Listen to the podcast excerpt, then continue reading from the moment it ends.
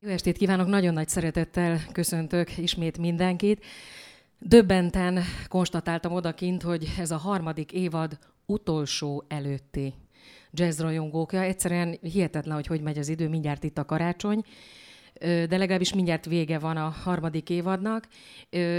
Tényleg igaz az, amit annak idején a nagyszüleink mondtak, és akkor még nevettünk rajtuk, hogy az idő előre haladtával egyre gyorsabban peregnek az évek. Kérdezem itt a nagyon fiatalokat, hogy ez így van? Hogy tényleg így van? És bólogatnak sajnos sokan. Én magam is így bólogatok. Szóval szörnyen gyorsan megy az idő. Egyetlen egy előnye van, hogy az ember ö, időnként azt érzi, hogy de nem baj, mert jönnek a dolgok, amikre úgy vágyik, például a mai estére, amire már igazán nagyon sokan és nagyon régóta. A mai vendég egy olyan különleges személy, persze ezt mindig elmondom, hogy különleges, és tényleg mindenki nagyon különleges, de Számomra ő több, mint különleges, és majd azt is elmondom az este folyamán, hogy miért. Egy olyan ikon, akin én gyerekkoromban felnőttem, és tátott szájjal hallgattam és néztem az ő műsorait, és soha nem gondoltam volna, hogy egyszer én kérdezem őt. Picit remeg is a lábam, kezem. Nagyon nagy szeretettel fogadják Vitrai Tamást!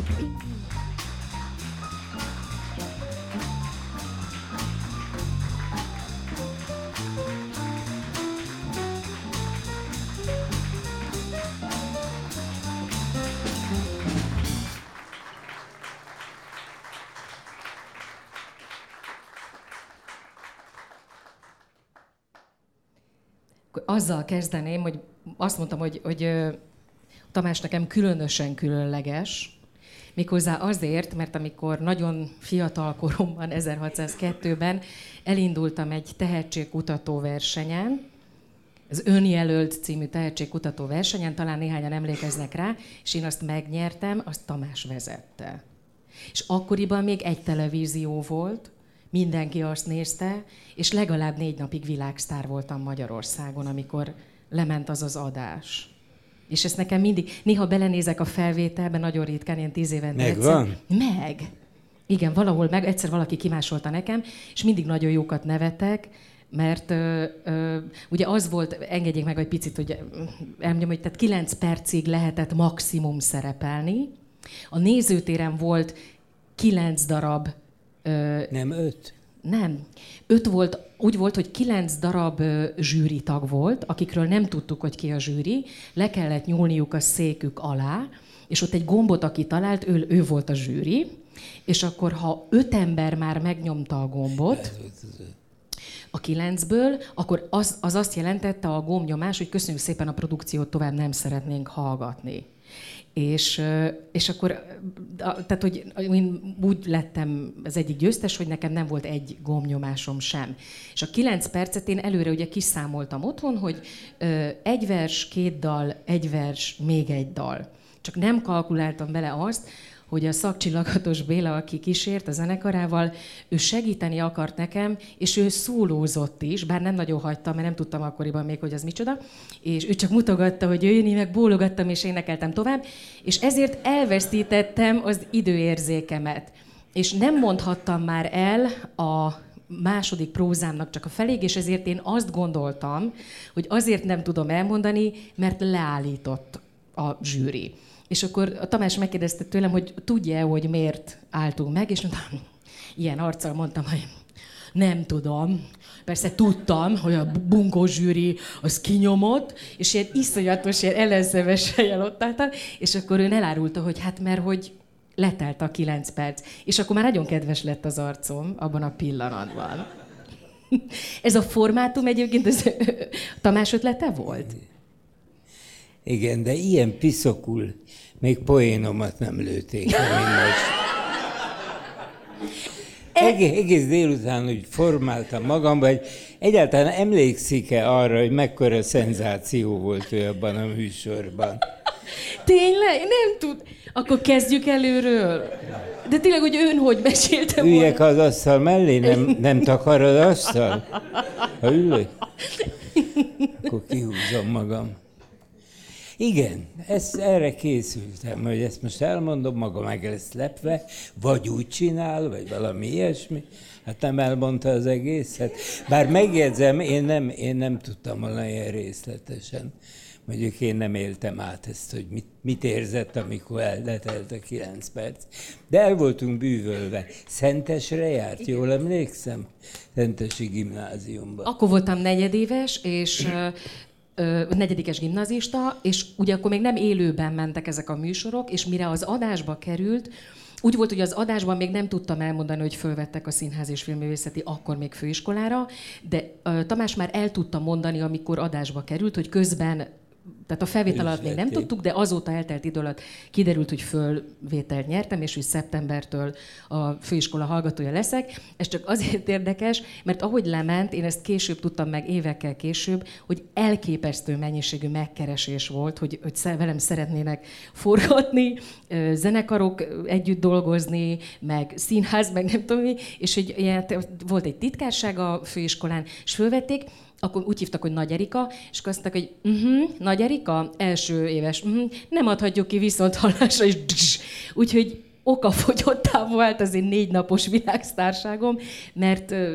ennyi volt, kész, és nem volt folytatása. Összesen talán még a Pándi Piroskáról tudom, hogy ő is abból a műsorból lehet, hogy ismerik a nevét. Operaénekesnő. Hosszú évekig külföldön énekelt operaénekesnő. Igen, tulajdonképpen az egy, egy jó sikerült műsor volt. Akkor azt mondtuk, hogy hát nem lett akkora nagy durranás. Ma meg már, ha megmutatják a régi felvételeket, de nem mutatják meg, mert elteszik, nem játszák őket, akkor azért kiderül, hogy ez egy jó műsor volt. És az is kiderül, hogy, hogy ilyen műsorban csalni nem szabad. Tehát, hogyha meg lehetett volna szervezni, hogy azokra az ékekre az üljön, akit mi ismerünk.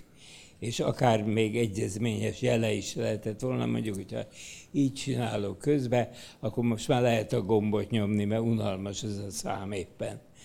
De nem, ez ragaszkodtam, hogy játsszuk le tisztességesen, legfeljebb nem sikerült. Székesfehérváron volt, azt hiszem nem, a felvétel, nem, vagy nem, hol? Nem, nem, nem. Százhalom. Százhalombattán, így ez, ez, igen. Az új, új kultúrház volt. És, és arra emlékszem, hogy sok kis színház. katona volt a nézőtéren. Tehát, hát hogy... azokat nem én hívtam. Én annak azért örültem, mert akkor még fiatal voltam és bohó, és úgy éreztem, hogy ez, ez az én malmomra hagyja a vizet egy kicsit, hogy jönnek a fiatal kis katonák. Lehet, de én ebben ártatlan vagyok.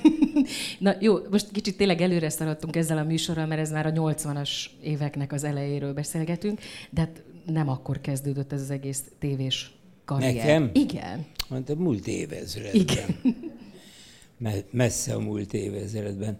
Arról beszéljek, mondtam magának a Igen, telefonban, de engem érdekel. az újszülöttek röhögve arra ébrednek, de... hogy Sámlira állt, ő volt az első, a nagy két méteres óriás mellett. Ezt mindenki hallotta már. Igen, igen tényleg cuki a sztori, én magam is többször hallottam, de azt, hogy ö, akkor jó, ezt ugorjuk át, de az, hogy akkor... Nem ő... kell átugrani, én megpróbálom elmondani úgy, ahogy még nem mondtam el. Szuper. Jó? Igen. Még én sem tudom az, hogy lesz. De egy változat, mindegy. Szóval ez egy fontos dolog volt. Mindenki másnak talán az országban. Nekem nem, mert én életemben nem láttam addig televíziót. Tehát amikor az amerikai atléták 58. augusztusában idejöttek, így amennyit látok az arcokból, korosztályomból nincs senki, de azért biztos van, aki emlékszik arra, hogy 58. augusztusában ez egy történelmi jelentőségű helyzet volt. Ugye az 56-os forradalom után amerikaiak eljönnek Budapestre a legjobb atléta csapattal szerepelni. És ahogy az illik, és a rádióban az is volt a divat, a, volt egy televízió, mint utóbb értesültem róla, és a közvetítéshez fölkérték, hogy a Szepesi György csináljon interjúkat, mert élőadás lévén, és az atlétikában mindig van kényszerű szünet, vagy legalábbis akkor még volt, hogy akkor csináljon rövid interjúkat. És hát ő nagyon tisztességesen azt mondta, hogy én úgy nem tudok angolul, hogy én beszéljek, és mindjárt le is fordítsam, az, az nekem nem megy, azt én nem vállalom. Akkor megkeresték, a név nem lesz ismerős, azt hiszem csak nagyon keveseknek, óriása volt a rádiónak a Randéjenő. Ő volt amerikai tudósítója a rádiónak később, egy egészen kiváló ember volt, és a szakmájának óriási csúcsa.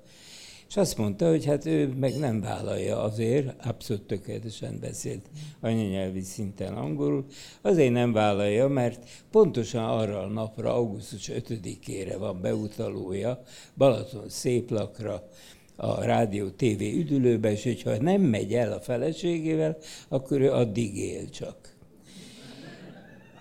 És nem volt jelölt, mint utóbb, ez mint utóbb tudtam csak így meg. És akkor megint elmentek a Szepesihez, annak mellé tolmácsot. Azt tisztességes riporter ilyet nem vállal, hogy valaki más fordítsa le. Ha nem tudok azon a nyelven, akkor ha nincs közös nyelvünk, akkor nem beszélgetek. És ő is így tartotta, és nem, nem, nem vállalta, de azt mondta, hogy van itt egy angol nyelvű adás a Magyar Rádióban, amelyik rövid hullámon megy, Budapesten nem fogható, nem igen, nem igen van hallgatósága külföldön se, de tíz idegen nyelven ad a Magyar Rádió. Hát ez propaganda adás, híreket jobbára, meg ilyen kis riportocskákat. És ott van két riporter, két magyar van összesen, a többi mind angol száz eredetű, vagy ír, vagy skót, vagy kanadai, vagy ausztrál, de magyar van kettő. Egyiket Herskovics Pálnak hívják, mondta Szepesi, azt hiszem, ő jobban tud angolul, a másikat Vitrai Tamásnak, de az egy jobb riporter. És a vezetője az akkori sportrovatnak, Radnai János, aki egy személybe volt a sportrovat akkor, fölhívta ezt az angol nyelvű adást. És nekem az íróasztalom, ott dolgoztam tudnilik, nekem az íróasztalom egy íróasztal fele volt, a másik felén a Herskovics Pali ült. Tehát ott ő, itt én, és köztünk egy telefon. És amikor a telefon csöngött, nem volt ott a Pali, tehát csak én vehettem föl. És akkor elmondta Radnai mindazt, hogy interjúkat kéne csinálni, szervezd meg, a Margit szigeten fognak lakni, stb. És egy szót nem tudtam szólni, mert nem tudtam tudni, hogy mit akar, hogy mi ez, a, mi ez, hogy televízió. Hallottam róla, hogy van olyan is, ahol látják, de fogalmam nem volt, hogy nálunk is van. De hát elvállaltam. Valószínűleg ez ilyen öngyilkos szándék volt, de mindesetre elvállaltam. Innen ugrom, mert a dolog létrejött. És akkoriban mintegy 80 ember dolgozott a televízióban, és nagy, körülbelül ugyanolyan szenzáció voltam annak a 80-nak, és aki még nézte, 16 ezer 16 ezer készülék volt az országban. Mhm. Valószínűleg szenzáció voltam, mint ahogy maga volt akkor a százhalombatai szereplés után, mert hát a harmadik riport ugye röhögésbe fulladt, és az, hogy két ember beszélget és nevetgél közben, az elképzelhetetlen volt, mint utóbb kiderült a televízióban, mert mindenki vigyázállásban haldoklott az ijegységtől, hogy most beszél bele egy csőbe, és azt látják. De miután tényleg Sámlira álltam, azt se én találtam ki, hanem az egyik előző riportalanyi idősebb úr ült egy sámlin, és hallgatni akarta a beszélgetést. És mikor látta, hogy az operatőr odajött hozzám, és hát szó szerint azt mondta, az álmomból fölébresztve, és tudom, Mestyán Tibi volt szegényke, e, és odajött hozzám, és azt mondta, hogy ide kisapám, én nem tudom téged honnan szalajtottak. De ez nem megy. Mert vagy adok a négerről egy tisztességes közelít, és akkor te nem látszol, vagy téged mutatlak, és neki nincs feje.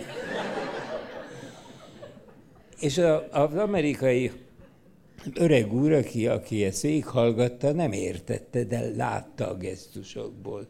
És rám nézett, és mutatta, hogy odaadja. És akkor így álltam sámni. És a Rayfield Johnson, így hívták, ez egy csodálatos, szép, fekete fiú, később a római olimpián két évvel később közvetítettem őt, és akkor még csak világcsúcs tartó volt, mikor beszélgettünk, de két év múlva már olimpiát is nyert, és hát röhögött, hát mit csináljon? Hát ilyen nem volt még, hogy áll egy törpe méretű ember mellette, és, és így beszélgetünk. És hát én is röhögtem kínomba valószínűleg. Erre már nem emlékszem, hazudnék, ha azt mondanám, hogy nagyon föl voltam dobva ettől, hogy én sámlinálok. De hát ha nevet, nevetek én is, mit csináljak? Tehát ez volt az indulásom. És akkor egy-két mondat még kényszerből is el kell mondjam őrült nagy felzúdulást keltett a tévébe. Ki volt ez a kis pasi? Ez onnan került ide. Mert az addigiak valószínűleg egy kicsit feszesebbek voltak meg. Én meg, én meg nem, hogy mondjam, nem volt lehetőségem, hogy féljek. Mert én nem tudtam, mi történik vele. Oda mentem utána a fölkérő radnához, és mondtam, te, én így még nem dolgoztam. Én nekem a magyarokkal kellett beszélgetnem angoladásba, és angolra fordítani. Ez meg most fordítva volt. Mielőtt, mielőtt még adásba megy, me, meg akarom nézni, hogy mehet-e. De te teljesen hülye vagy. Hát ez élő adás volt. Na most azt vegyük figyelembe, hogy ez egy ilyen elegáns szokás volt a rádiósok körében, ha minden felvételre ment szalagra, és ha elszúrta az illető, akkor mindig, hát nem, most ezt, ilyet nem mondok itt az önök jelenlétében, retteltes cifrát káromkodott, és azt álljatok le, vegyük még egyszer. Ezt én mind megtettem volna, hogyha úgy érzem, mert nem tudtam. Azt hittem, mit is, akkor megállunk, elmondom, hogy ki hova menjen, és kinek milyen a hova. És ez mind bekövetkezhetett volna, hogy eszvelő nagy maznim volt. És akkor tulajdonképpen ott is ragadt a televíziónál? Nem én. Hát először kirúgtak a rádióból. Ugyanis átvett volna a televízió, melyik csak egyik főosztálya volt a rádiónak abban az időben. És hát ugye elkezdett mozogni körülöttem ott a világ, betettek műsorokba, és hát nyilván megfeleltem, és átvettek volna a sporthoz. Amidőn az én amerikai főnöknőm, mert egy amerikai elvtársnő volt, aki azt a angol nyelvű adást vezette, mikor megtudta, hogy én el akarok menni, mert meg nem mint egy ilyen talált gyémántot kezeltek, aki elég jól tud angolul ahhoz, hogy angolul beszélgessen, és le tudta fordítani magyarra. Mondtam, hogy, hogy többi mind eredeti született ilyen-olyan volt. És, és egész egyszerűen bement a főnökéhez, és azt mondta, hogy választhattok, vagy a Vitrai megy el, vagy én. És kirúgtak. Azt mondta nekem Gács László, aki akkor a elnöke volt a rádiónak, hát Péter elvtársnő bejött hozzám, és azt mondta, hogy vagy ő, vagy maga. Hát maga hogy döntene? Hát mondom, hát magát ilyen alternatívák elé lehet állítani, akkor nekem kell mennem. Úgy van, mondta. És mentem ki, összeomlott a világom. Én akkor úgy éreztem, hogy ezt, ezt a televíziót, ezt nekem találták ki. Ezt kell csinálni. Főleg színházi rendező akartam lenni, és örökké kirúgtak a felvételikről. És egyszer csak ott, ott vagyok a kapuban, mindenki szívesen látná, és pács, ki vagyok rúgva. És ahogy mentem a, kifelé az ajtón, visszafordultam, és azt mondtam neki, hogy azért azt megengedi, hogy külsőzzek a tévének? Hát, ha felkérik. Na most itt szakadt el a cérna. Ugyanis, ha felkérnek, azt neki kell engedélyezni. Igaz? Na most, ami piszkos káromkodást én összetudtam hirtelen szedni, nekiestem ennek az embernek, és mindennek elmondtam. És azért mesélem csak el, nem azért, hogy mekkora hős voltam, hanem a következő történt. Ez a pasi fogta magát, és így csinált. Hogy ne, ne ordítsak, mert akkor nem tud segíteni, ha meghallják, hogy én üvöltöztem vele. És hát akkor abba hagytam, és külsőzni kezdtem. És egy év múlva vettek föl. És mi volt az első komolyabb olyan dolog, ami, vagy akkor annyira kevés adás volt, hogy mindent komolynak lehetett fölfogni tulajdonképpen? Hát én sporthoz szegődtem, És hát elkezdtem közvetítgetni.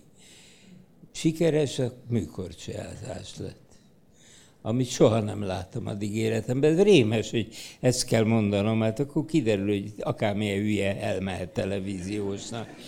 Mert nem láttam, akkor jó leszek benne. De tényleg így volt, hogy nem, elkezdtem kiárni, korcsolyát nézni, mert megkérdezték, hogy elvállalom hogy fél napi díjra telik csak, ugye deviza igényes világ volt, fél napi díjért elmegyek-e Garmisch-Partenkirchenbe, ami úgy vár Nyugat-Németország. Hát nem mondtam, hogy négy kézláb, de gondoltam. És hát elkezdtem járni, és kvázi tanulni a műkorcsolyázást, amit nem lehet így. Szóval ott a mamák, a jégmamák, a gyerekek, a versenyzők szülei, ez ott egy, egy külön kaszt, a jégmamák csapata, akik arra vigyáznak, hogy ne elkallódjon a gyönyörűséges csemete elkezdtek tanítani engem, és mondták, hogy na, na Tamás, ez milyen ugrás volt? Valamit mondtam. Nem lehetett megtanulni. Mindent megpróbáltam. És aztán lett egy ötletem, hogy az egyik korcsolyázó, akől tudtam, hogy ki fog esni hamar, mert nagyon rosszak voltunk mi ebben a sportágban akkor, megkértem, hogy üljön mellém a közvetítéshez, és én leírom az összes létező figurát, ugrást, forgást, mindent. És ő csak üljön mellettem, és amikor az illető versenyző valamit ugrik, bökjön rá. Majd én mondom. Hát így aztán meglehetős nagy biztonsággal tudtam, hogy mikor ki mit csinált. És ráadásul nem is ez volt a sikertitka, hogy én tudtam, hogy ez egy Axel Pausen, vagy egy Lidberger, vagy nem tudom mi, hanem az, hogy egyszer csak jöttek a telefonok Pestről, a tévéből, hogy égnek a vonalak, hogy mondd be a ruhák színét. Hát ez fekete-fehér adás volt. Hát most megint csak, megint csak azt kell mondanom, hogy hát ez az én életem sora. Én a hét alapszínen kívül semmit nem... Nekem nem voltak ilyen, ilyen lazac, izé, meg semmit nem tudtam erről. És hát ugye elkezdtem halandzsázni. Csak kérdeztem a lányokat, hogy mi ez. Egyszer ráfáztam, és akkor pedig én jót mondtam. Valamire mondtam, hogy ez nylon jersey. És hát a budapesti tudós mamák, hölgyek akkor betelefonáltak, hogy ilyen anyag nincs. Pedig volt. Én nem tudtam, de aztán megerősítették, hogy nyugaton már van. De ott nem volt. Na hát szóval így, volt, így voltam én ezzel a műkorcsolyázással. Az már csak a pimasságom, hogy ez volt 60-ban, és 63-ban már könyvet írtam a műkorcsolyázásról. De megszerette egyébként? Én, hát, én. Nem. Jó, oké, csak... Szóval, hát nem lehet bele, ez nem sport. Ez, egy, ez egy, egy gyönyörű, szép dolog, de még egy erényem volt, hogy nem csak itt az derüljön, hogy semmihez nem értettem, hogy én imádtam a zenét, a komoly zenét. Na most ezek a kűrök, ezek össze-vissza voltak vágva, de teljesen ötletszerűen, ahogy a korcsolyázó, hogy az edzője elképzelte, hogy most ez egy svungos zene, ez meg egy kedves, ilyen melankólikus, stb. És ennek megfelelően hát minden szerzőt fölismertem, vagy legalábbis a nagy részét. És hát ez egy, nem nagyon elcsodálkoztak a nézők, hogy ez honnan tudja így. De akkor ez mind ugye magunknak kellett kitalálni. Most a Google-ban minden benne van, a képernyőre minden rá van írva. Megették a kenyerünket ezek a televíziók. Pont ezt akartam kérdezni egyébként, hogy nyilván ma már, én mindig elmondom, a, amikor csak lehet, hogy én nagy foci rajongó vagyok, de jó, nem tudok megnézni mondjuk egy meccset, mert éppen előadásom van ott, de hazamegyek, kinyitom a YouTube-ot, szépen az össz, legalább az összefoglalót, későbbiekben meg tudom nézni az ismétlést, vagy egyszer még elintézem, és akkor föl is tudom már venni, már rajta vagyok, csak még nem tudom, hogy hogy kell melyik gombot megnyomni, meg nem tudom, de hogy már van rá lehetőség. Meg hát egy csomó adatot az ember el tud olvasni az ott szereplő, hogy úgy mondjam, játékosokról. Akkoriban ez mit, volt egy kis könyv, amiben titkos adatokat mindenki belért, és arra úgy vigyázott, Nem, mint a... utána kellett menni. A Garmisba történt, ott kezdtem, egy kezdő mindent megengedhet magának. Olyan közegbe kerültem, az 31 nehány ország közvetítette, és azok már mind meglett szakképesített, komoly kommentátorok voltak. Egy részük maga is valaha korcsolyázó, de mindenki már szakember volt. És én nem szégyeltem magam, az első voltak ilyen napi úgynevezett briefingek, ahol elmondták, hogy este hogy megy le az adás, hogy mikor mi következik, mikor lesz szünet, stb. És ezen a briefingen az egyiken fölálltam, és elmondtam, hát az általam legjobban ismert idegen nyelven, tehát angolul, hogy hát én kezdő vagyok, és én nekem van egy ötletem. Ugye mi nem konkurálunk egymással. A világ sportújságírói konkurálnak, mert egy ország, Svédország meg kiküld tizet egy ilyen versenyre, vagy Amerikából harmincat. De mi nem konkurálunk, mert mi egyszerre beszélünk az adásban, tehát az, hogy én mit mondok arról a korcsolyázóról, azt nem fogom lelőni a svédnek a poénját. Vagyis magyarán üljünk össze, csak a kommentátorok, és mindenki mondjon el mindent a saját versenyzőjéről. Hát nagyon ünnepeltek, mert ezek se tudták, hogy hogy fogjanak hozzá azért. Nem lehetett lejárni a különböző országokat, azt se tudtuk, hogy hol laknak, melyik szállodába, stb. Egy szóval az első este után már jöttek, hogy, hogy Tom Vitray hívd, hívd össze holnapra, és csináljuk minden nap. Ebből alakult egy klub, The Golden Snickle Club, Snickle nem mondom meg, mit jelent, és ebben benne voltak a műkorcsolyázó kommentátorok. Aminek a szabálya egyetlen egy volt, hogy ahol az Európa vagy világbajnokság lesz, az otthonos riporter, tehát a odavalósi riporter elviszi őket egy nightclubba egy este.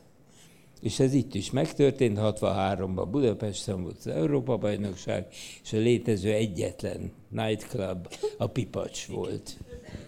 És elvittem őket a Pipacsba, frenetikus este volt. Hát zsúfolásig, az minden este megtelt, kétes elemekkel is, és kétes eredetű hölgyekkel, vagy foglalkozású hölgyekkel is.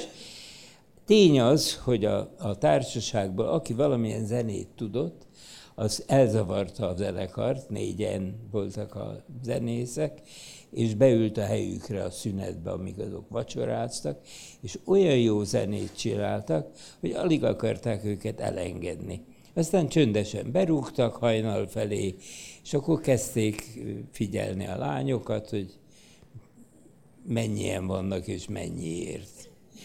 És hát el is, el is vitték őket, úgyhogy hosszan, hosszú éveken át mindig emlegették, hogy ilyen estéjük sose volt még műkorcsolya versenyen, mint akkor. Hát ha már a zenekart szóba hozta, akkor én nem zavarnám el az enyémet, hogyha nem bánja. Sőt, egy csodálatos feladat elé állított minket. Nagyon szeretjük Görsvint, nagyon örültünk neki, hogy őt választotta. És négy olyan dalt hoztam, ebből majd mindjárt kettőt el is énekelek, amit vagy soha, vagy nagyon ritkán énekelek.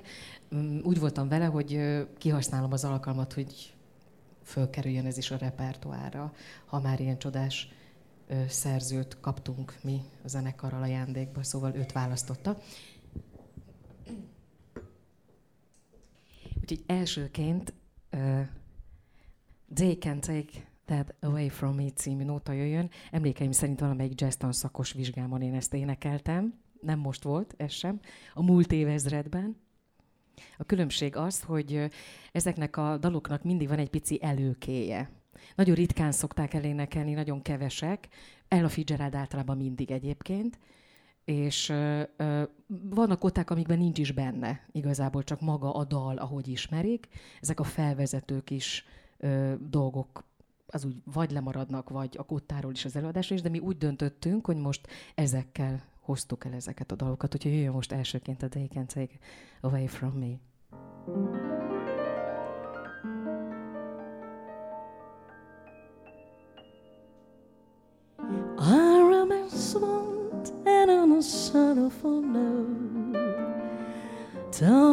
Tomorrow you're gone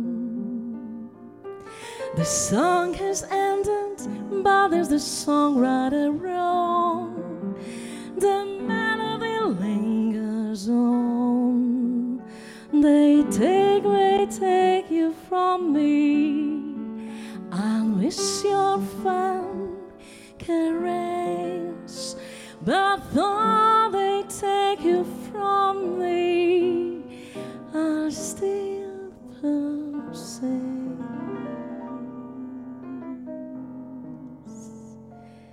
the way you wear your hat, the way you sip your tea, the memory of all that. No more day can take that away from me. The way you smile just beams, the way you sing of key, the way you hand my No more day can take that away from me.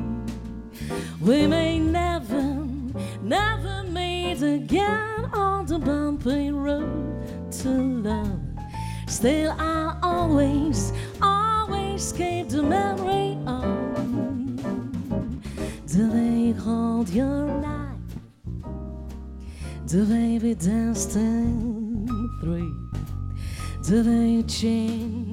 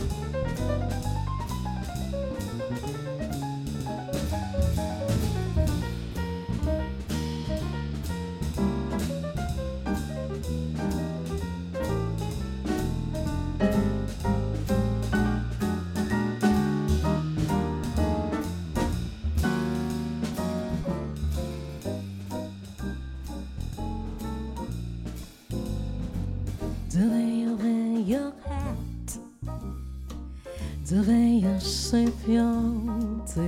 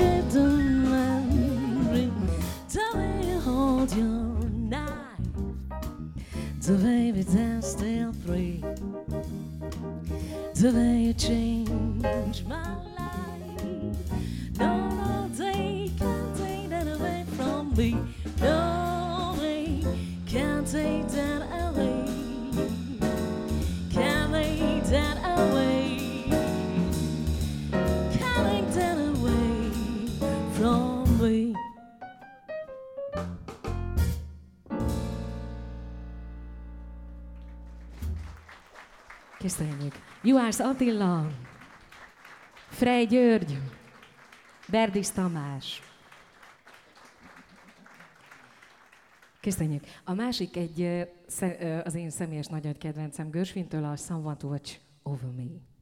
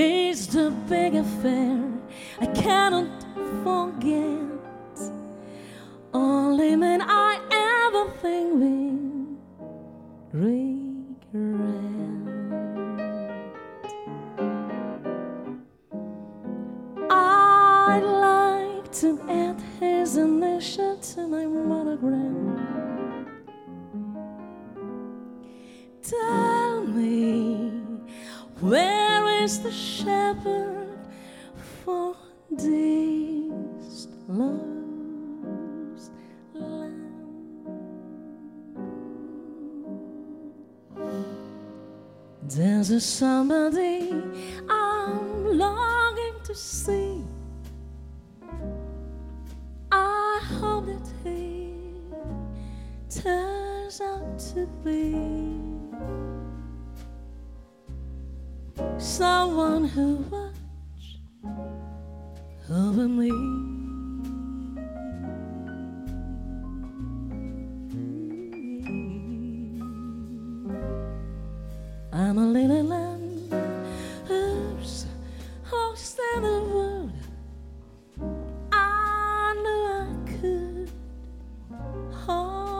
Be good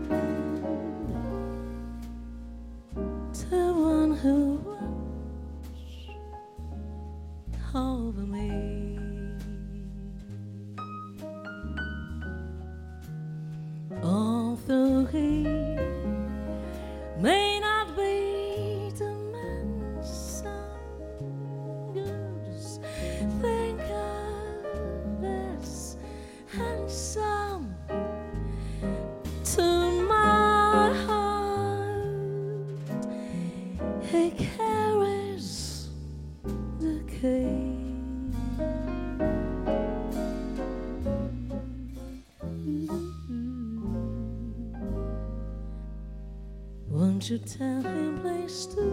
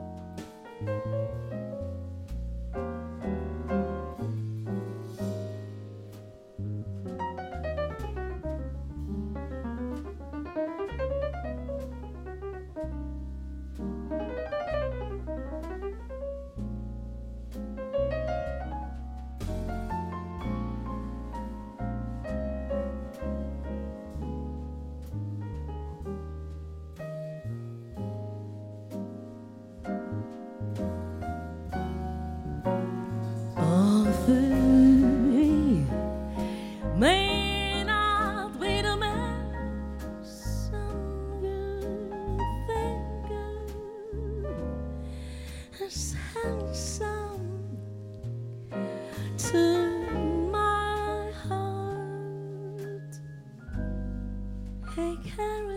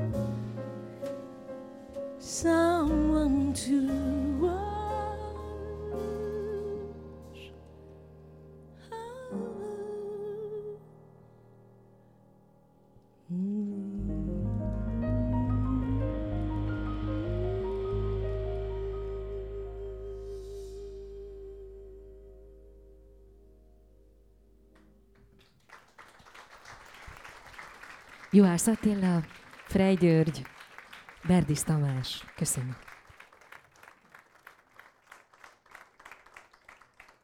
Egyébként az jutott eszembe, hogy ott is görsvineket énekeltem. Igen? Az biztos, hogy görsvint énekeltem abban az adásban. Egészen biz- biztos. Meg fogom nézni. De most egyébként picit hadd csapongjak, hogy menjünk vissza egy kicsit a televíziózás előtti időszakra, hogy ö, megmondom őszintén, az viszont nekem teljesen újdonságként hatott, hogy, ö, hogy a nagyszülei nevelték föl.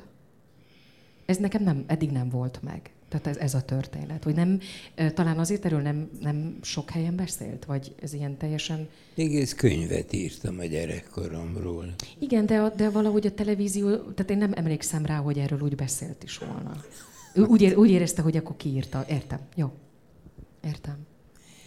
Nem, nem volt más választás, ennyi rokon maradt. Ezért nevelt a nagyanyám. Igen. Precízen, mert a nagyapám se élt.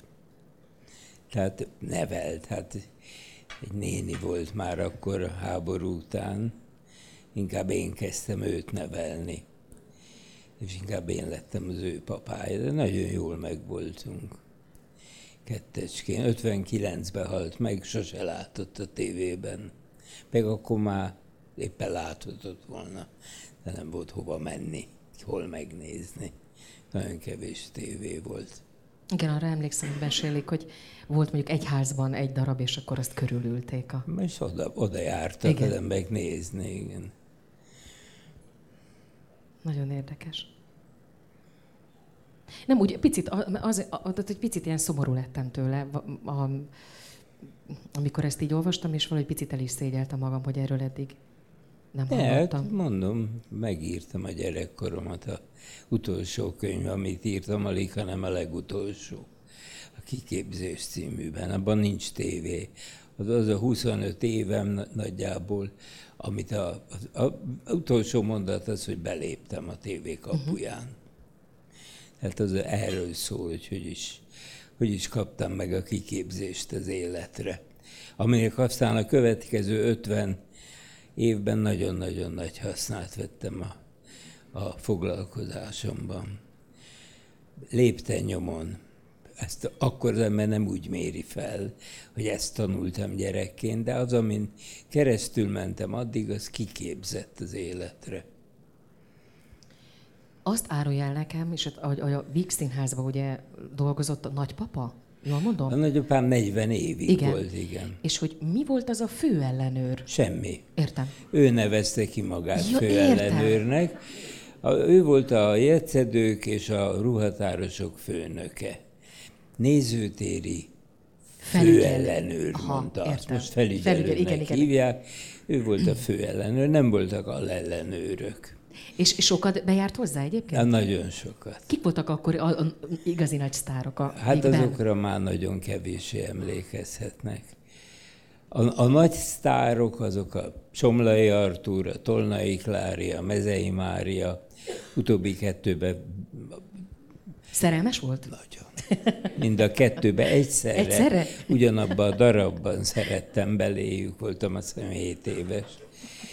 De, hát kik voltak még? Rádai Imre, akire emlékszem, Benkő Gyula, ezek voltak a Vixián sztárjai, és még biztos sokan a Ajtai Andor, Andor. Kismanyi. Egész tűrhető Elég jó kis csapat, igen. És ott fertőződött meg egyébként? Én igen, én ott, ott azt mondtam, hogy én ezt szeretném csinálni. Azt tudtam, hogy nem leszek színész, mert ahogy itt kint is mondtam, mindenkinek akkor látcsövet kell hozzám vennie. Az, ezen a pályán így nem lehet megélni, de rendező akartam lenni, és csináltam is már a gimnáziumban is. aztán később a idegen nyelvek főiskolára jártam ott is, és én azt hittem, hogy én nekem van ez tehetségem. Szerintem volt is, de nagyon jó, hogy nem így történt. De Háromszor futottam de neki. Ez, ez engem meglepett, hogy, de, de mi, mi lehetett az oka egyébként, hogy, hogy mindig elutasították? Nem, nem üldöztek. Szóval, hogy mondjam, nem, nem tudom elmesélni, hogy engem üldöztek. Nem kellettem. Hát valami egy jelentéktelen pici ember bejött, szorongtam, felvételik, ott ült Major az első évben a zsűribe, hát majdnem összeféltem magam. Hát, hát nekem ezek óriások voltak. És helyzetgyakorlatokat kellett csinálni, amit az előző vizsgákon, tehát ugye tudja, rosta van, és aztán jön a utolsó vizsga. A rostákon én nagyon jól csináltam, mert ilyen fiatal rendezőcskék vizsgáztattak, akiknek még a nevét se tudtam igazán. De aztán jöttek a nagyok. Azon kívül nem tudtam memorizálni. Öt verset kellett vinni. És én egyet se tudok memorizálni, mert beleköltök. Nem tudok. Ez is valószínűleg a pályám később egy kicsit befolyásolta. Én kívülről nem tudok megtanulni szöveget. És mindig, ahol elfelejtem, ott mondok mást. És hát egyetlen egy verset megtanultam, a Dózsa György unokája vagyok, ugye című adiverset, és már a második alkalommal, amikor egy évvel később újra elmentem felvételizni, és a utolsó rostán Marton Endre volt a zsűri elnök, Major az első alkalom az első évben azt mondta, hogy maga nagyon tehetséges fiatalembernek látszik, jöjjön el egy év múlva, menjen színházhoz tanulni. És én elmentem díszletmunkásnak a nagyapám korábbi munkahelyére, akkor ugyan a Néphadsereg színházának hívták, az az a Víg színház. A Víg színház Az volt volt a Néphadsereg, nem is tudom. Persze. Ezt elfelejtettem. És elmentem díszletmunkásnak, és egy év múlva visszamentem. Major nem tudta betartani az ígéretét, hogy egy év múlva fölvesz, mert nem volt ott. De Marton Endre ott volt, és mikor meglátott, azt mondta, hogy Dózsa György unokája. Hát tudták, hogy ezt egy verset tudom. 12 sor. Hát ezt megtanultam. Na, és hát aztán azt mondta végén, hogy hát nézze, maga gyászkeretbe jött be az ajtón. Miért? Hát, tanár úr, hát engem örökké kirúgnak. Minek örüljek? Nagyon tetszett neki. Azt nem akar színésznek menni? Nem, nem, azt nem ezt nem szeretnék. Mert bennem egy hős lelke lakozik, és legfeljebb táncos komikus lehetnék. Azt mondta, ez jó, aztán kirúgott. Szóval háromszor így jártam. Ez az én bosszúm azon az iskolán, hogy végül ott lettem professzor emeritus. És egyébként nem is akármilyen, mert annyira én tudom, és akikkel én beszélgettem ezzel, hogy mindenki boldogsággal és nagy örömmel beszél arról, hogyha a Vitrai tanár úr taníthatta őt. Hát a, ez a televíziós szak, ez akkor indult, ez a Horváth Ádámnak volt az ötlete, ő akkor már ott tanított operatőröket, meg asszisztenseket, és akkor egyszer csak azt mondta, hogy át tudtam verni, hogy legyen tévés. Rendező, szerkesztő, műsorvezető szak. És jössz velem megcsinálni. És így kezdtük. Tulajdonképpen a mai magyar televíziózásnak a fiatalabb, ma már nem annyira hát fiatal, de akkor már, nagyon, már hát, igen, de akkor nagyon fiatalok voltak, nagyon, nagyon, innen, ugye elkerültek Igen, el? nagyon nagy halottaink is vannak, akiket még én tanítottam. Gyulai, Knézi, igen. Baló, úgyhogy ez már, már azok egy, hát 70 évesek lennének, 70 fölöttiek. De hogy én most azokról is beszélek, akik amikor a kereskedelmi televíziózás elindult, hát és az is egy olyan szerencsés... volt. Ugye? Ez egy ja, nagyon szerencsés generáció. Keresték az embereket, Igen. és így négyet úgy vettek föl a TV2-höz. Marsita, Batiz Andrást, csak olyanokat keresek, akire, akire talán a közönség emlékszik. Négyet mindjárt, és az lett a fókusz csapata de nem lehet összevetni a maiakkal. többet tudtak, tehetségesebbek voltak. Úgyhogy jól tudták őket használni. Sőt, mindig az a fájdalmam volt, hogy, hogy a képességeik jobbak voltak, mint amire használták őket. Egyébként a mai, tehát most ez ilyen álkérdés nyilván, hogy most mai televíziózás, mindannyian tudjuk nyilván egészen más, mint amikor ez a hőskorban elindult. És nem jobb, nem rosszabb, nagyon udvariasan ezt szoktam mondani. Én mégis azt mondanám, hogy én azt a régebbit egy picivel jobban szerettem. Ne vegye rossz néven, nem szép ilyet mondom, de ez az életkorával jár. Hát ez így van, hát mi így máshoz szoktunk, más, ez, ez kapkod, ez gyors, ez zihál. Ez nem is, nem, neki nem fontos, hogy értjük-e. Csak menjünk, gyerünk, gyerünk, gyerünk, gyerünk, gyerünk. Egy, egy kot, nem kell kotta vonalak lekottázni, hogy beszélnek az emberek, miután olvassák a sugógépről gyógyszerével, egy vonalon ott van az összes hangjuk. Nincs indulat benne, mert már meg van írva. De hiába ő írja, ha felolvasok, akkor az nem ugyanaz, mint ha ott kell egy eszembe jusson. Én lassú vagyok, tudom, én ma már, hát 87 évesen már nem kapkodok tényleg a beszéddel. Meg hát megütöttem magam nem régiben, úgyhogy még most is elég nehezen beszélek. De, de mindezonáltal hát legalább indulatok vannak a szavaimban, meg látszik, hogy itt jut eszembe, és nem felolvasom. Régebben volt valami súgó, tehát azt tudom, hogy ma már olvassák, nem. de régebben semmi nem volt egyébként? Nem, a híradósoknak volt az első ilyen sugógép, mert ott a rendezőnek tudnia kellett, hogy mi a végszó. Nem annak, aki beszélt, hanem a rendezőnek. Tehát fix végszót kellett adni, hogy az ráindíthassa a következő, tudom én milyen bejátszást. De azt nem fordulhatott elő. Hát, én nem is tudom, én a földgolyóról leszálltam volna nekem. A, fülembe dugnak egy izét, egy, és a szerkesztő mondja meg, hogy mit kérdezzek. Hát akkor üljön ide, ha jobbat tud. Ha nem? És hát most ez a módi, ez a módi.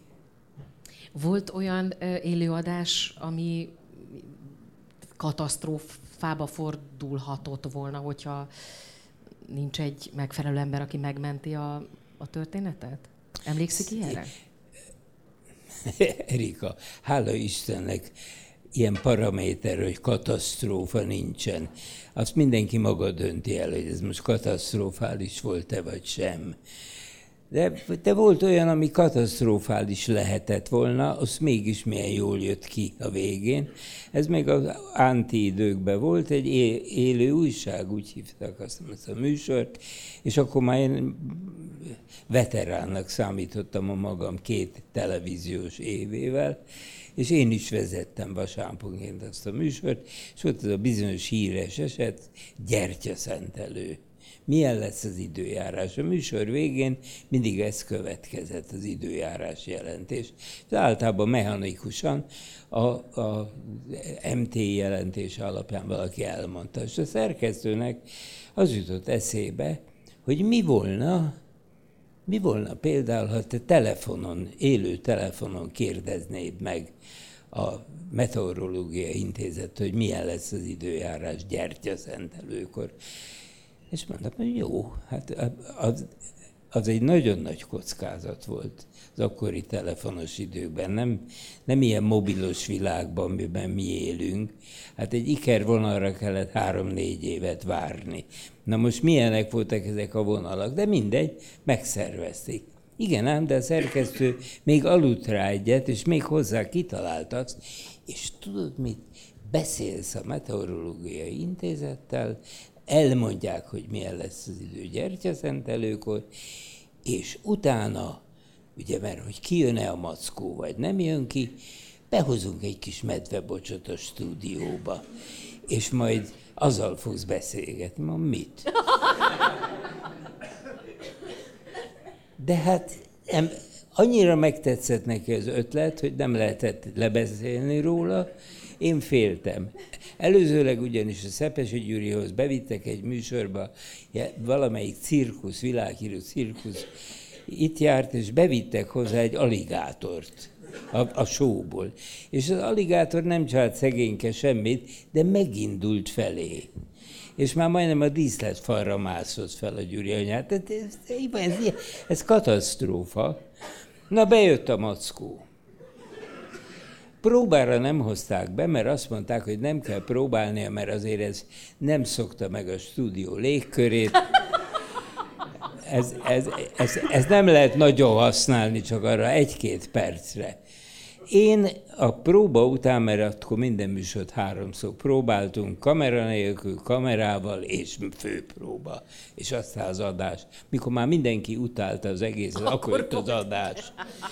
Na mindegy, szóval a, a szünetbe hazamentem, és aztán mondtam otthon, hogy én vizek ennek a mackónak mézet, hát az jó. És egy plélábosba, Isten bizony, vittem mézet. Én az én zoológiai képzettségem nem nagyon magas, mert... Szóval vissza. Az adás elkezdődött, rendben ment minden, eljutottunk a meteorológiai intézetig, még semmi nem volt, Azonban ordítás hallatszott a büfé felől. A szabadságtéri stúdiónak a szomszédsága volt a nagy büfé, ha járt ott tudja, Igen. És behallatszott, hogy valami furcsa zajok, de nem, nem is nagyon tudtam én arra reagálni, hát élő mit figyeljem, hogy másod kiordít. Azt megmondták, hogy nem kell félnem, egy, egy klubdíszlet lesz, két fotel, és a két fotelba ülünk mi, és a Huszár bácsi, aki a mackó kápolója, az egy láncon fogja tartani ezt a kis medvebocsot, úgyhogy abszolút biztonságos minden szempontból. Na, végül is behozták, bejött a medvebocs. Ő ordított kint ugyanis a büfébe. Félt ez a szerencsétlen állat, és meg kell mondanom, azt nem állítom, hogy egy grizzly medve méretűt hoztak, de egy egyéves állatot, az teljesen kifejlett, Igen. barna medve volt. Akkora volt, mint a Huszár bácsi, és az nem csekélység, de hatalmas nagy kövér ember volt. És még a fotelig el is ment a dolog, leültek, és ő így fogta ezt a mackót, aki szegény, mondom, megállás nélkül üvöltött. Hozzáteszem, hogy a képen még engem lehetett látni egy közelibe, hogy beszélek a meteorológiával, és nekem a szemem se rebbenhetett, ugye, hogy, és esős, be. De van nekünk egy sokkal jobb időjósunk, mondtam, ami még biztonságosabb. Itt van Csoki Mackó a állatkertből. És fogtam a plélábosomat, az íróasztalból, és indultam a a klub, klubdíszlet felé a mézzel. Ez a szegény medve azt hitte, hogy megtámadom. És ezt a hatalmas nagy száz kilón felüli embert a láncnál fogva kirántotta, Isten bizony, a székből, és én csak azt érzékeltem, hogy ezek jönnek felém. Mögöttem a Cabarka Gyuri volt a kamerán, mi ketten elkezdtünk kifelé futni mint a legrosszabb burleszkben, az ajtóban ütköztünk össze. Attól, de addigra már a hátsó díszlet ajtón kivitték a mackót. Na most ez mind katasztrofális is lehetett volna, még ott meghal nekem az a mackó ilyetében, mondjuk, de egy állványon lévő kamerán, nem tudom már ki volt, az bevallom, kéne tudnom, mert az volt a hős, az egészet leközvetítette. Amit nem tudtunk, se a Szabi, se én. Én meg visszaálltam ugye a riporteri pózba, és mondtam, hát most egy pár pillanatra eltűntem, de térjünk vissza. Holott nem tudtam, hogy ezt leadják. És aznap, aznap este a Korvi moziba volt jegyünk a feleségemmel, azt tudom, hogy ott már mutogattak egymásnak. Ez volt a katasztrófa. Látja, milyen hát jól jött igen. ki. Hát évekig emlégették. Hát. A medve és a méz, isteni. Volt is egy fényképem róla, nem tudom, hová ellopták, de ijesztő volt. Ez jutott eszembe, miközben nézegettem a, azokat az adásokat, amihez így köze volt az elmúlt néhány évben, hogy, hogy rendkívül színes. Tehát, hogy azért általában azt szoktuk mondani, hogy ő sport riporter volt, ő a kultúrával foglalkozott, ő inkább a politikába ásta bele magát, de hogy önnél szinte minden föllelhető, hogy úgy mondjam. Ez, ez miért? Ez tudatos volt, vagy egyszerűen csak így alakult? Nem, hát ez kettős a válaszom. Az egyik az, hogy én nem ismerek ilyen kategóriát, hogy szak, valamilyenek a szak riportere. Az ember, ha érdekli a zene, a komoly zene, mi ne beszélhetne róla, ha úgy érzi, hogy tud annyit a dologról, hogy, hogy biztonsággal vállalhatja. Ha mondjuk éppen a sportistot is szeretheti, attól még fehér ember marad, igaz? Tehát nyugodtan beszélhet arról is. Szóval én nem, nem hittem abba, hogy nekem csak egyet szabad csinálnom. Ez az egyik oldal. A másik oldala az, az bizonyos fokig hizelgőbb, mert, mert nagyon tudtak használni. Én, én ott éreztem jól magam. Ez a mindig a Kovali Karcsit szoktam idézni, aki azt mondta, hogy, hogy az a különbség kettőnk között veled, hogy én akkor örülök, ha eloltják a villanyt a stúdióba, mondta a Karcsi, te meg akkor meggyújtják. És ez tényleg így volt. Ő elég szorongós volt, én meg imádtam csinálni. Nagy, napi szinten mennyit, akkoriban mennyi dolgozott? Ilyen 12-13 Nem, nem, nem, nem így van, azt így nem lehetett mérni. Mi akkor is bementünk, ha nem volt dolgunk, akkor legfeljebb ultisztunk. De ott szerettünk lenni.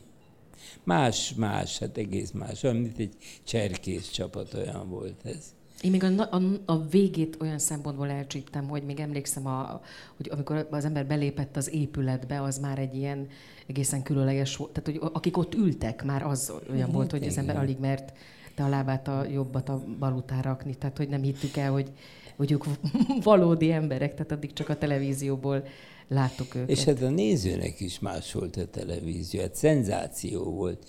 Amikor hazajöttem Rómából az olimpiáról, akkor nagyon sok felé hívtak úgynevezett élménybeszámolóra. Ezt 500 forintért abszolváltuk minden alkalommal, ami nagyon jó plusz volt a fizetéshez. És hát olyan kis falvakba is eljutott az ember, ha éppen hívták, és minden további nélkül megesett, ez meg is történt velem, hogy a végén egy bácsi odajött, elsősorban maga a tévéadás a helyi moziba ment általában, egy kis képernyős készülékről. Hát képzelje el, hogy nem annyian, mint most itt vannak, hanem még egy ilyen teremnyi, és itt egy ekkora kép van, és azt nézik. Szóval ez egy teljesen más viszony volt a néző viszonya ehhez. És mondom, odajött egy, egy idős paraszbácsi hozzám, és azt mondta, hogy jó van, azt mondja, látom én maga kicsi ember, de hát hogy fér el mégis abba a dobozba? Ugye, tehát az egészről való elképzelés is, meg, hogy mondjam, igazán nem akarom őket bántani, mondom, hogy ez egy más, teljesen másik világ, ez nem ugyanaz, csak az eszközök ugyanazok, de mégis, ugye itt mi a menetrend? Itt az a fontos, hogy valaki megjelenik a képernyőn, belátom és elfogadom, legyen csinos, legyen fiatal, ha fiú, ha lány, tehát ilyen magamfajta a kapun nem megy már be többé. Tényleg nem. És rendben van, oké, tudomásul vettem, mert a képernyőn akár nagynak is láthatnék, de mindegy. Igaz. De megcsinálják, celeb lesz belőle, mielőtt még egyáltalán valamit produkálna. Mi meg folyton családtagok akartunk lenni, marikák, esztikék, és nem X, aki most nem tudom hol nyaral, és nincs rajta semmi, amintől ne láthatnánk, hogy hogy néz ki, vagy nem tudom. Ez egy másik gondolkodásmód, teljesen. És belekostoltam, mikor Amerikába ösztöndíjas voltam, és úgy mentem oda szédelegve, hogy hogy fogom én ezt, hogy, hogy minden percét kihasználjam, és nagyon sok minden nem tetszett. Mert nem tetszettek a reklámok. Aztán megkérdezték tőlem, egy volt angol szakos kollégám ott már egyetemi tanár lett, és meghívott, hogy a tanároknak tartanék egy előadást a magyar televízióról. És amikor kérdezték, hogy a, és a reklámok ott hogy vannak, mondom, nálunk nincs reklám, nem is volt még 71-ben. Hát akkor minek televízióznak? Mondták, egész komolyan. Hát, hogy az egész azért van. Én nem tudtam, hogy én azt most már nap mint nap látni fogom, hogy mindez azért van elsősorban. Tehát ez egy másik közelítésmód. Mi akkor, mondom, cserkészek voltunk, családtagok akartunk lenni.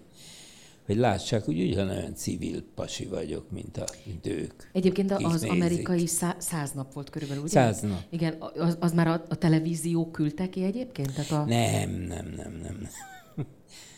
Nem, nem, nem normális dolgok a tévében nem történtek.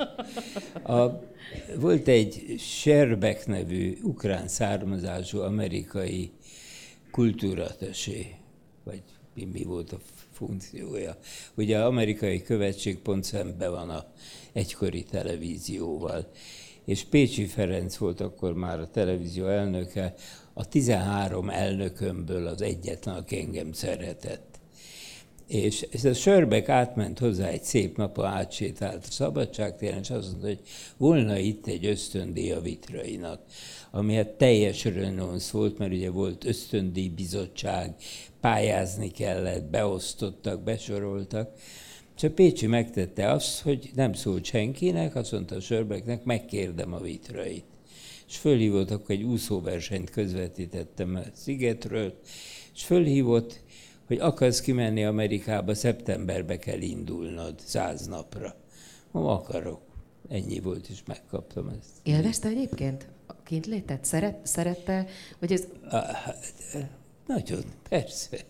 Hát utaztam rengeteget, és akit egy idő után ketten voltunk, egy lengyel fiú, és én 24 tagú volt az osztály. Mindenki máshonnan. A legtöbb olyan helyről, akik azt mondták, volt több is ilyenek, az nekem, hogy Tom Vitré, te egy mazlista vagy, te már voltál stúdióban életedben. Tehát mit, mit mondjak? Pápua Gineából, meg ilyen, szóval nagyon a világ széléről jöttek ott emberek, és hát ketten egy lengyellel voltunk a tudósok köztük. Úgyhogy amikor hat különböző helyet lehetett megjelölni, hogy hova mennék tanulni, kivel szeretnék ismerkedni, akkor minket, am, amit megjelöltünk, oda elmehettünk. És ez akkor nagyon nagy dolog nagyon volt. Nagy dolog volt. Hm. És engem azzal küldtek el itthon, hogy nézd meg a tóksókat, hogy hát, ha itthon is meg lehet próbálni, mert senki nem értette, hogy hogy lehet egy óráig beszélgetni, és azt megnézi valaki is. És akkor ott megnéztem, akkor az a legnépszerűbb műfaj volt. Talán. De gondolom másmilyen volt, mint amilyet aztán itthon Hát másmilyen volt, mert közönség előtt volt egyrészt, másrészt fizetett közönség előtt. Tehát a közönség statiszt, mint ahogy ma. Igen. Ha megtetszenek nézni Tudom, ezeket igen. a játékokat, a háttérben unatkozó emberek, hogy hívják ezt a Magyarország Szeretlek című például, mindig azt nézem, hogy ott a háttérben jelre tapsolnak, egyébként elalszanak, mert már az ötödiket csinálják aznap, aznap mert fölveszik előre. Tehát ezek azok ott valamelyest igaziba mentek, de fizetett közön, fizető közönség volt. A legnagyobb, a legnagyobb, hogy mondjam, turista ö, vállalkozások úgy hirdették Amerika szerte, hogy egy részvétel a XY showjába, mint néző.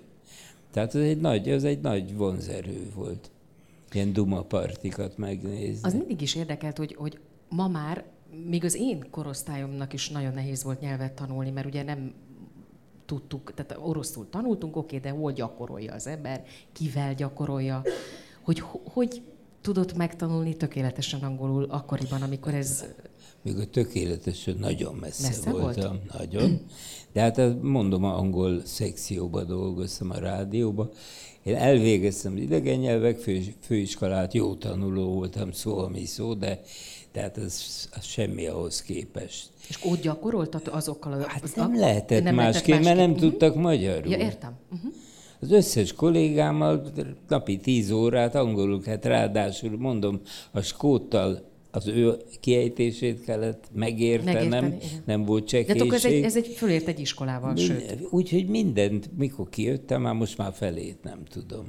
Annak, amit akkor tudtam, hát akkor hát tényleg tudtam. Közvetítettem élőbe meccset is, angolul, annak a rádiónak. Mikor a Real Madrid 58-ban Budapesten játszott, azt egyik fél időt én közvetítettem, másikat Charlie Kutz, aki a kollégám volt. Úgyhogy akkor tudtam angolul. De mondjuk most ott kéne lennem egy pár hónapot, hogy visszajöjjön, ez nem felejti el az ember. Ez biztos.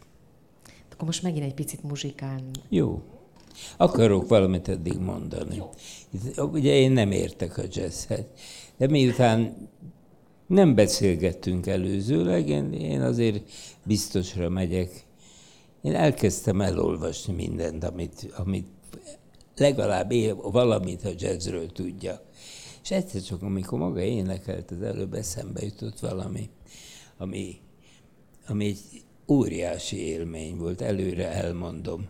Fölhívott a presser, Pici, és azt mondta, hogy te képzeld el, itt van Pesten a Petrucsáni. Hát nem tudtam, hogy futballistáról beszéle, vagy egyáltalán miről van szó. Akkor volt az, amikor a Vixi átépítették, igen, és, a, és a sátorba, a nyugati mellett igen. volt. És mondom, tehát, és elmondta, hogy ez kicsoda ez az ember, és én elintézem, hogy csinálj vele egy, egy felvételt, egy beszélgetés. Jó, hát ez már, már ha kérte, akkor is akárki megcsinál, még ha futbalista, akkor is. De azt én nem tudtam, hogy hogy néz ki a Petrucsáni. Ugye ez egy, ez egy nem tudom mennyire, hát itt a jazz rajongók vannak, akkor kell, hogy tudják. Hát meg sok vitrai rajongó is van. Milyen? Vitrai. Hát akkor, akkor egyszerű, meg azt mondom, hogy hasonlítottunk egymásra, csak a Petrucsáni még nálam is sokkal kisebb volt. Hát egy beteg, beteg ember volt, aki úgy született, hogy egy olyan csontbetegség támadta, aki egyszerűen nem karon hordozták, akkora volt az egész ember a titkára, vagy nem tudom milyen volt az, a karján vitte. És, és így játszott valami elementáris Én, Én nem igen. tudom, hogy biztos ti jobban tudjátok, ha hallottátok, de valami Csoda. egészen igen. különleges így volt. Egy évre rá meghalt. Igen. De az interjú, és azért hoztam csak szóba műs, műsoron kívül, hogy úgy mondjam, ez akkora ember volt, hogy ez fantasztikus. A, a olyan mélyre egy emberrel jutottam csak életembe. Na nem, azért többel is, magyarokkal is. De a másik ilyen a Isaac Stern volt, akivel, akivel ugyanígy. De, és nem számított, hogy tudom-e, hogy mit csinál, vagy mit nem. Szóval az ember volt nagy, ez a kis beteg nyomorék ember. Na, bocsánat. Egyébként csodát, tényleg csodálatos koncert volt, nekem volt szerencsém, ráadásul nagyon közelről ott, ott első vagy második sorból néztem a koncertet, és nagyon, nekem viszonylag rossz memóriám van, tehát nagyon kevés dolog marad meg így nagyon erősen, de ez a koncert az ott van a fejemben, hogy én ott, ott voltam. Hát és el is hallottam. hiszem, én mondom hozzá nem értőként is le voltam nyűgözve. Mit énekel?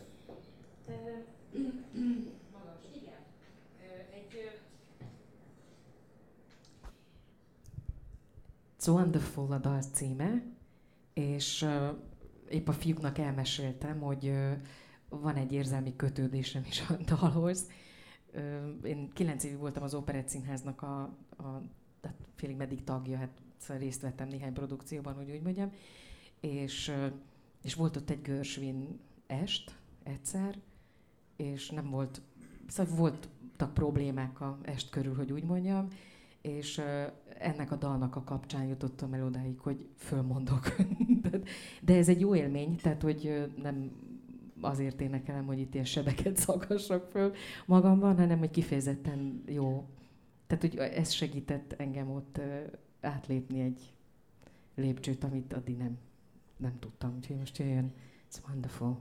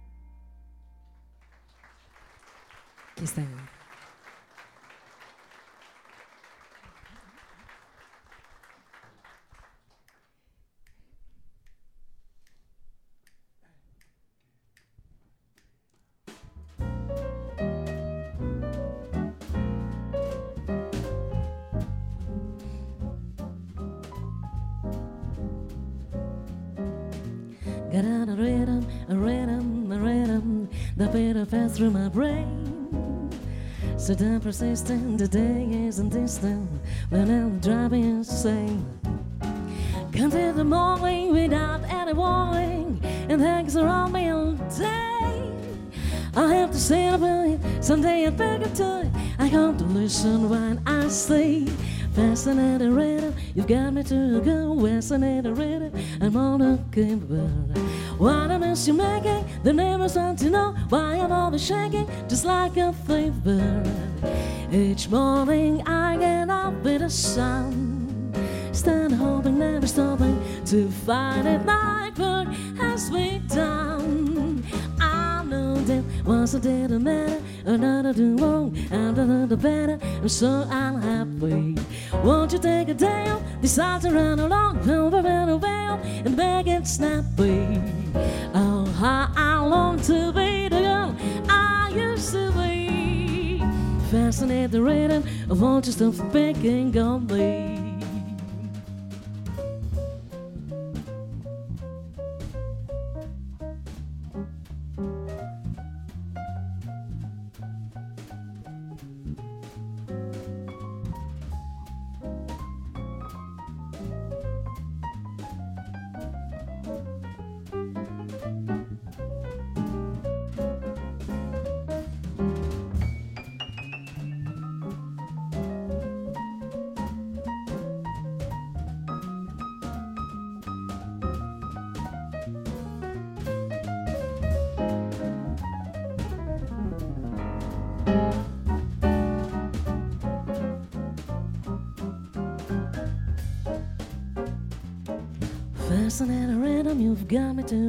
Fascinating rhythm, I'm on a good one. What a mess you're making, to never want to know why I'm always shaking, just like a flavor. Each morning I get up with the sun, started hoping, never stopping to find an artwork has been done. I know I did a matter, but now going wrong, when you do the better, I'm so unhappy. Won't you take a day off, decide to run along, with around snappy? Oh, how I long to get the girl I used to be. Fascinate the rhythm, fascinate the rhythm, fascinate the rhythm. Won't you stop begging me?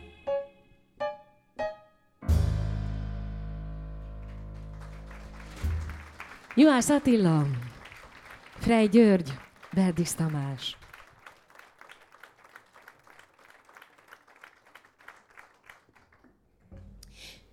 Volt olyan, hogy, hogy kedv, igazán, ilyen igazán, igazán, igazán kedvenc műsor, ami, ami nem futotta ki azt, amit úgy gondolt, hogy ki kellett volna, tehát hogy úgy szívecsücske volt, és mégsem lett annyira népszerű?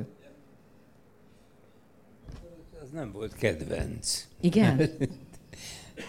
Minden magamtól hagytam abba.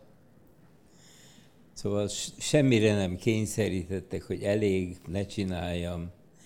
Mindent magam. Amikor már úgy éreztem, hogy már ez kezd lefeküdni, akkor abba hagytam. És, és olyan, olyan volt, ami, ö, amiről nem gondolta volna, hogy olyan nagyon-nagyon-nagyon sokáig fut majd? Szóval nem. ki lehet számítani a, a, a nézők reakcióját? Nem. Nem. Nem, én azt hiszem nem. Végül is annál, annál antitévésebb műsor, mikor egy ember ül a képen, és telefonálva beszélget, és fölad feladatokat, és az illető megfejti, akkor dönthet, hogy tovább játszik-e dupláért, és így tovább. És csak az az egy pofa látszik a képen, meg a feladat, esetleg rajzos változat. Hát az, az televízió ellenes, azt ki kell írtani. És ez volt a kapcsoltam.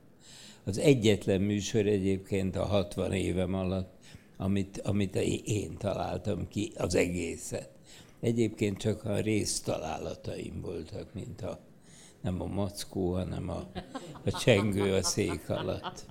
Szóval nem, nem, nem hiszek abban. Hát más, megint vissza kell térnem arra, ami nem olyan fontos különben, hogy a viszony volt más. Szóval az ember már egy egy családtagnak számít, akkor a családtagot úgy is kezelik. Hát annak lehet rosszabb kedve, lehet egy kicsit túl sokat ül, ott már mehetne, és így tovább, de azért az családtag. És azt meg kell mondanom, bár nem, nem kérdezte, lehet, hogy éppen akarta, hogy, hogy ez még ma is él, pedig most már aztán igazán nem nagyon mutatkozom. De megszólítanak, meg van, aki azt hiszi, hogy még mindig csinálom. Tényleg, azt hiszi, úgy maradtam. De ez norm, szerintem ez normális, mert hogy tényleg családtagok lettek. Az, igen, az a igen, igen, igen. kevés ikonikus tévés személyiség, akiket... Ez ikonikus, ezt kitaláltuk, és rossz, rossz is ide, mert nem volt ebbe a kapcsolatban semmi emelkedettség. Tomika, ne vegyen abból, hát nem látja, hogy fonnyat, mondta a zöldségesnél, valaki rám szólt. Szóval ez, ebben nincs semmi olyan egyéb, mint hogy elfogadott. Odaült egy ideig azért is, mert, mert tudta, hogy hát akkor azt kibírom. De lehet, hogy fölállok közben, és, és ott hagyom én a néző, de attól még a pasost megvettem. Az idet közénk tartozik. És ilyen, ilyenek voltunk egy páran. És ma nem látom. Ma nem tudjuk föl. Olyan, mint a futballcsapataink. Hát nem tudom az összeállításukat, mert annyi idegen van közte. Én 42, 1942 óta voltam Vasas Drucker kivéve amikor közvetítettem persze. De fogalmam nincs, kik játszanak ma Vasasba, meg se nézem már, mert nem ismerem, mert nem érdekel, mert nincs hozzá közöm. Na most ezekhez a pofákhoz, hát nem, nem tudja elfelejteni. A Takács Marit sose fogják elfelejteni, pedig édes kincs volt, de semmit se csinált igazán jól csak gyönyörű volt és bájos. Vagy az ezt, Tamási Esztert.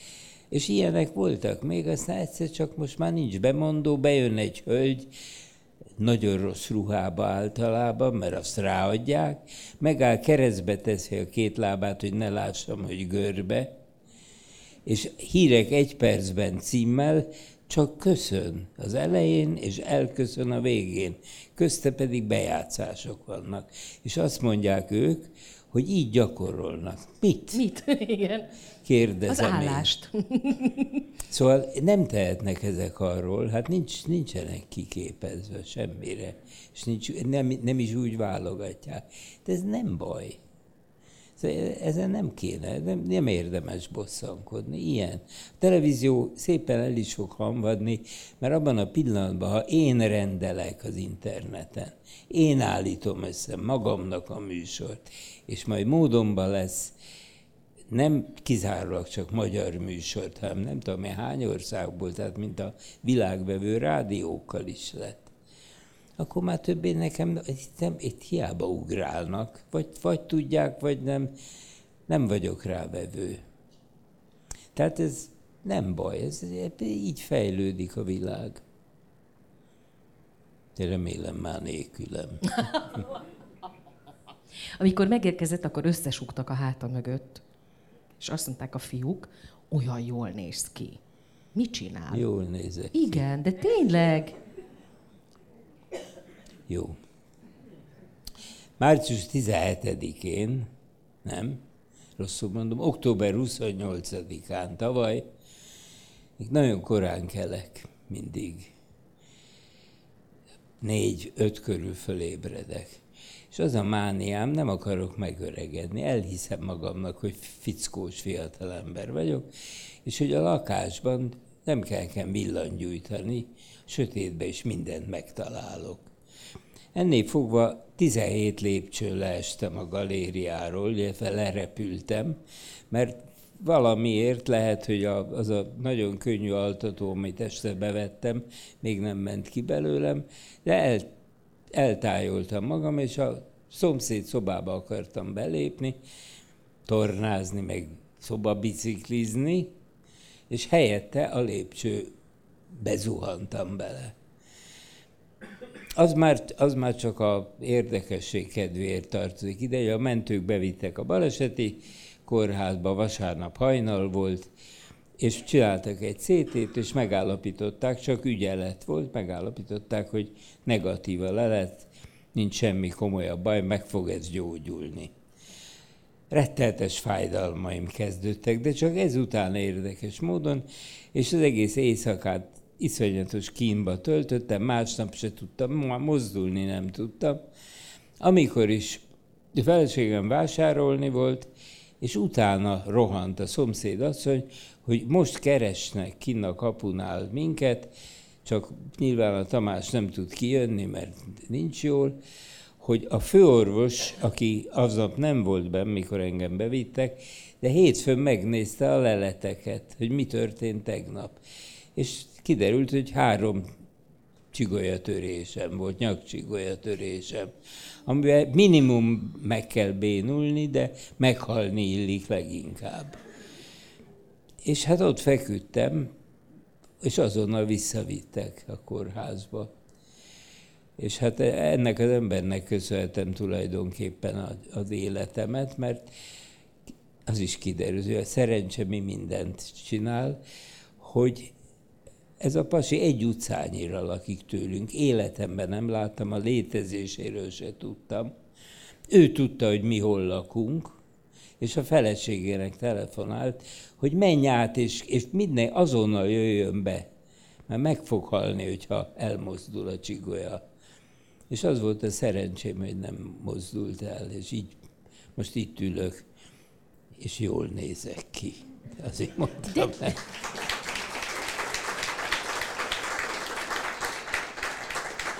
Igen. Igen, ez kell, a szerencse kell az élethez. Meg se tudok szólalni. Ezt nem tudtam. De. A történetnek ezt a részét. Igen. Négy, négy és fél hónapig hordtam ezt a nyaktilónak hívtam.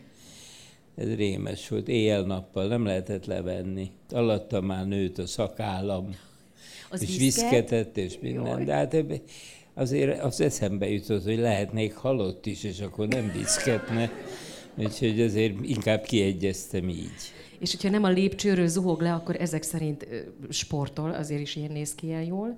Tehát, hogy azért nem, szóval bicikli, ilyesmi Nem, már most újra elkezdtem úszni, de, de, de nincs jelentősége, nem nézek ki jól. De jól néz, most, most ezen ne vesszünk össze. Szerintem jól néz. Ez a, ez jól a, néz ki? Ez a mihez képes? Hát... Jó, hát ott azon a bizonyos százhalombattai felépésen én is jobban néztem ki, hogyha úgy vesszük. Tehát, hogy de persze, hát az ember csak ne tegyük hozzá, hogy mihez képes. Ne várja, hogy helyeselje. hát nem kell. Tudom én, tehát látom én azt, hogy gondolom. Nekem persze. most is tetszik. Édes, de hát igen, hát múlnak az évek. De őszintén mondtam, amit mondtam, hogy tényleg nagyon jól néz ki, és annak külön örülök, hogy nem lett nagy baj ebből a igen, hát mondta, a, a, mondta ez a főorvos, ugyanis a fiaim elkezdtek nyüzsögni, amikor kiderült minden, és összes orvos ismerettséget fölíták, hogy ki a legjobb gerincsebész Magyarországon. És hát a, végül eljutottak a volt fő gerincsebészhez, aki a Rangos Katinak a férje, és az azt mondta, hogy én úgy tudom, hogy van egy Viola Árpád nevű pasi, az a legjobb. Na most véletlen pont az ő osztályára vittek be, teljes véletlen. Ő az, aki egy utcára lakik, mint kiderült, és hát végül is neki köszönhetem. Azt mondta, hogy az a fájdalom, amit maga azon az éjszakán átélt, és egyáltalán az, hogy nem tudott mozdulni fájdalmába, ez mentette meg az életét. Mert ha nem fáj, és magam fönnjár és mozog, azt akkor nem tud nem elmozdulni. És akkor vége. Bár ki tudja, melyik a jobbik. Most mondja meg, az ember utána elkezd kínlódni két hónapot valamilyen gyógyíthatatlannal, az jobb. Milyen szép lett volna, hogy nyek és kész. Ezt sokszor elmondtam, hogy én azt szeretném, én csak az odavezető úttól félek. A maga a vége, hát mindenki ugyanúgy végzi. Én még nem láttam olyat, aki ne halt volna meg. Hát, de az, hogy hogy, hogy az, az, a szerencse kell. De hát eddig is olyan szerencsés volt. De... Hát igen. Beszéljünk valami vidám. Ugye, azon gondolkodom, hogy milyen vidám témával tudnám itt ezt föloldani, ezt a kis nyekenést, vagy nem tudom. Szerintem, szerintem nem, nem feszítettük már túl az időhúrt. Nem tudom, mindig elvesz, ha jó a vendég, Ez, ez nem az lesz megvágva, ez élőadás. Ez vigyázzon. bizony élő, igen. Nagyon-nagyon szépen köszönöm, hogy eljött, és tényleg álmomban nem gondoltam volna, hogy egyszer én kérdezem, és ön válaszol. Mostanában színészek kérdeznek, riporterek bohóckodnak. Az utolsó három interjúm színésszel volt. A, látja már, Jordán? Ilyen, rossz, a, a Jordán Igen. Tamás, a Csutkapista, és most maga. Tessék. De Hát most Jól érezte megy- magát? Én nagyon jól, de hát ez nem ezért vagyok itt. Én otthon is jól érzem magam.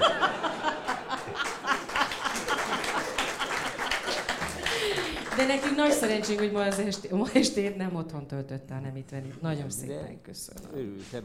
Valamit még, Igen? egy apróságot. Ebben a dossziéban, hát tartja nekem a... Igen. Ebben a dossziéban előszem egy fényképet. Nem akarok gonoszkodni, inkább csak évődök. Úgyhogy nehogy félreértsék. Amikor ezt a műsort elvállaltam, természetesen lázasan utána néztem, hogy mi, hova megyek. Hát akárhova nem megy el az ember, igaz? És mit, mit ad Isten? Látom, hogy egy fényképes hirdetés van az interneten. És hát ugye egy fénykép az nem, nem mindegy az én szakmámban, még akkor sem, ha egy öreg legény vagyok, akkor sem mindegy, hogy milyen képet tesznek az emberről fel. Ráadásul, mint kiderült, mert én alapos ember lévén utána jártam, 744 fotóm van fönn az interneten. Ebből a 740, van vagyok rajta fiatal is, de öreg is, tehát még megfelelő, up-to-date, hogy úgy mondjam. És kérem szépen, ezt a képet találták meg rólam.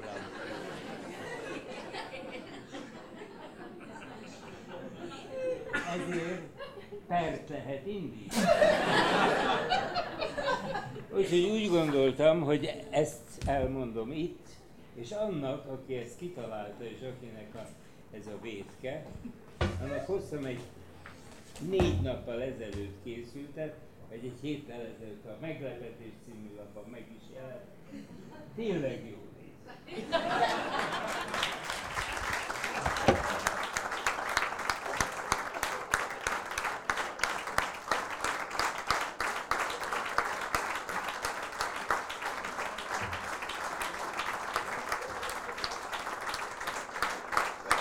Átadom tovább. Testvérem is kiszúrta.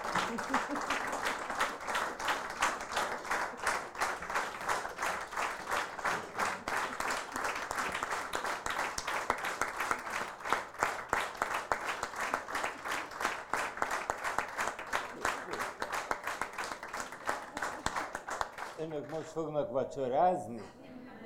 Nem. Jó. Akkor közös a sorsunk. Kedi csókolom, hogy szakát kívánok.